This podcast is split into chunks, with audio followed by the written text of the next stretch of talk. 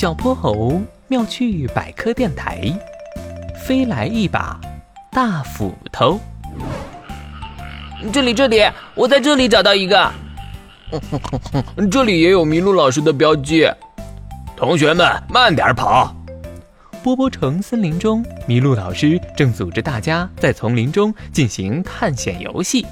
七巧板碎片被藏在草木与石块之间。率先完成拼图的小队将获得一份神秘大礼。同学们凑在一起，手忙脚乱地拼七巧板。不远处的露营帐篷中，却隐约传来欢乐的笑声。真好玩，不愧是最新款的游戏机。可惜妈妈一天只让我玩十五分钟。今天出来郊游，我得玩个痛快。一会儿，嘿嘿嘿，还要好好给他们炫耀炫耀。一想到同学们羡慕的眼神，鼠大宝的嘴巴咧得更大了，手指把按钮按得噼里啪啦。这时，小泼猴他们已经顺利完成了拼图，正欢呼着向麋鹿老师要礼物。哈哈哈哈！神秘大礼就是一架望远镜，等我去帐篷里拿出来啊！听到麋鹿老师逐渐靠近的脚步声。鼠大宝慌忙将游戏机藏起来，不能让麋鹿老师发现，他肯定会没收，还会请家长。可慌乱间，鼠大宝将帐篷里弄得一团乱，竟然不小心把支架给撞倒了，还一脚将它们踩成了两半儿。啊！断了！怎么办？怎么办？怎么办？哒哒哒哒哒哒哒啦啦啦啦啦啦！不管了。他稀里糊涂地用同学们的背包和箱子将倒塌的一角重新撑了起来，断开的支架歪歪斜斜地竖立着。啊，这样就看不出来了。鼠大宝心虚地窜了出去，紧接着麋鹿老师便走进帐篷里，在角落中发现了他装礼物的箱子。谁把它挪到这儿来了？箱子一挪开，支架轰然倒塌。帐篷布贴在麋鹿老师脸上，挡住了他的视线。哎呦，怎么回事啊？在奋力拉扯的混乱里，麋鹿老师摔倒在地，整个帐篷摇摇欲坠。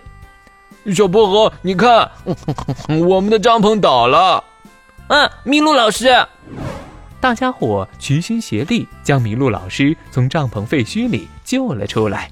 同学们都生气地盯着鼠大宝。鼠大宝，刚才只有你一直待在帐篷里，肯定是你搞的破坏。鼠大宝，破坏王，拆帐篷还逃跑。虽然我确实在里面，嗯，但是这个，嗯嗯，那个，鼠大宝眼睛一转，不关我的事，是刚才天上掉下来一把大斧头，才把帐篷劈坏的。天上哪里会有大斧头啊？哎呦！话音刚落，一把黑色斧头从天而降。直直砸在了鼠大宝的脑袋上，他应声倒地，黑斧头挣扎着扑腾了两下，滚到了草坪上。呃，好险好险！这位小朋友，你没事吧？我是斧头鱼阿乔，刚刚光顾着逃命，没吓到你吧？逃命？斧头鱼？你你是鱼？我才不相信呢！哪有鱼会飞呀？小泼猴，一定是你用玄教授的道具捉弄我。我才没有呢！嘿，别小瞧我呀！我们斧头鱼本来就会飞，只要我快速摆动胸鳍，就能飞出很远。不信，你看好了。阿乔一跃而起，展开宽阔的胸鳍，低空飞行。斧头鱼有一双大大的眼睛，腹部的发光器在阳光下熠熠生辉。哇！哎呦！下一秒，他又稳稳的。砸到了鼠大宝身上，阿乔不好意思的嘿嘿一笑，嘿嘿，飞得有点累了。阿乔，你刚刚说的逃命是怎么回事啊？